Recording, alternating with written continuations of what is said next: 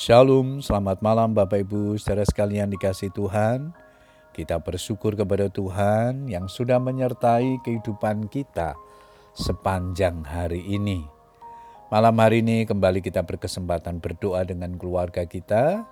Mari kita terus membangun kehidupan rohani yang makin kuat di dalam Tuhan, sebab Dialah sumber kekuatan dan pertolongan dalam kita menjalani hidup.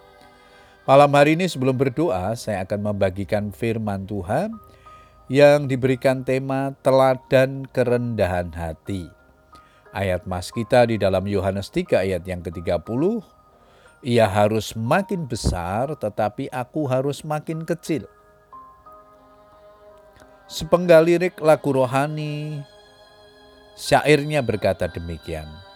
Di hadapan hadiratmu, Ya Bapa, segala keangkuhanku hilang. Ya, lagu ini mengajar kita untuk datang ke hadirat Tuhan dengan kerendahan hati. Namun faktanya tanpa sadar kita sering kali justru bersikap seperti seorang majikan dalam doa bukannya mengucap syukur atau mengagungkan nama Tuhan, kita lebih sering memerintahnya dengan berkata, "Tuhan, berkati aku. Tuhan, lindungi aku. Tuhan, buat aku sukses." dan sebagainya. Perempuan Kanaan dalam firman Tuhan yang kita baca hari ini memberi kita teladan. Bagaimana tidak ketika ia datang memohon kesembuhan bagi anak perempuannya yang kerasukan setan, Yesus malah menjawab, "Aku diutus hanya kepada domba-domba yang hilang dari umat Israel." Bagi Yesus, dirinya tidak termasuk hitungan. Menariknya perempuan itu tidak tersinggung tetapi justru terus mendekat, menyembah dan memohon pertolongan.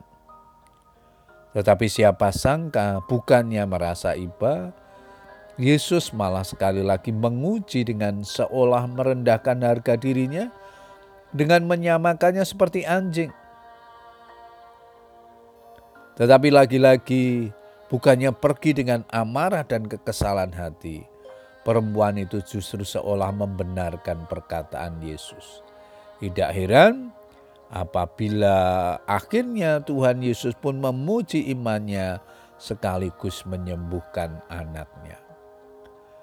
Datang kepada Tuhan dengan membawa permohonan, hal tersebut tentu tidak dilarang. Hanya saja pastikan sikap hati kita ketika meminta pertolongan sudah benar. Ingatlah, Tuhan bukan pesuruh, melainkan Allah Maha Kuasa. Tetapi faktanya, setiap orang yang datang kepadanya berbekal kerendahan hati tidak pernah kembali dengan tangan hampa.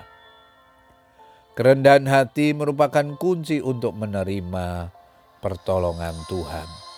Oleh sebab itu, marilah setiap kali kita datang kepadanya, kita datang dengan kerendahan hati karena sikap yang demikianlah yang dipuji oleh Tuhan. Apa pun pergumulan, masalah yang kita hadapi, bawalah kepada Tuhan dengan sikap kerendahan hati sampai Tuhan menolong kita, sampai Tuhan menyatakan mujizatnya dalam kehidupan kita. Puji Tuhan, Selamat berdoa dengan keluarga kita. Tetap semangat berdoa.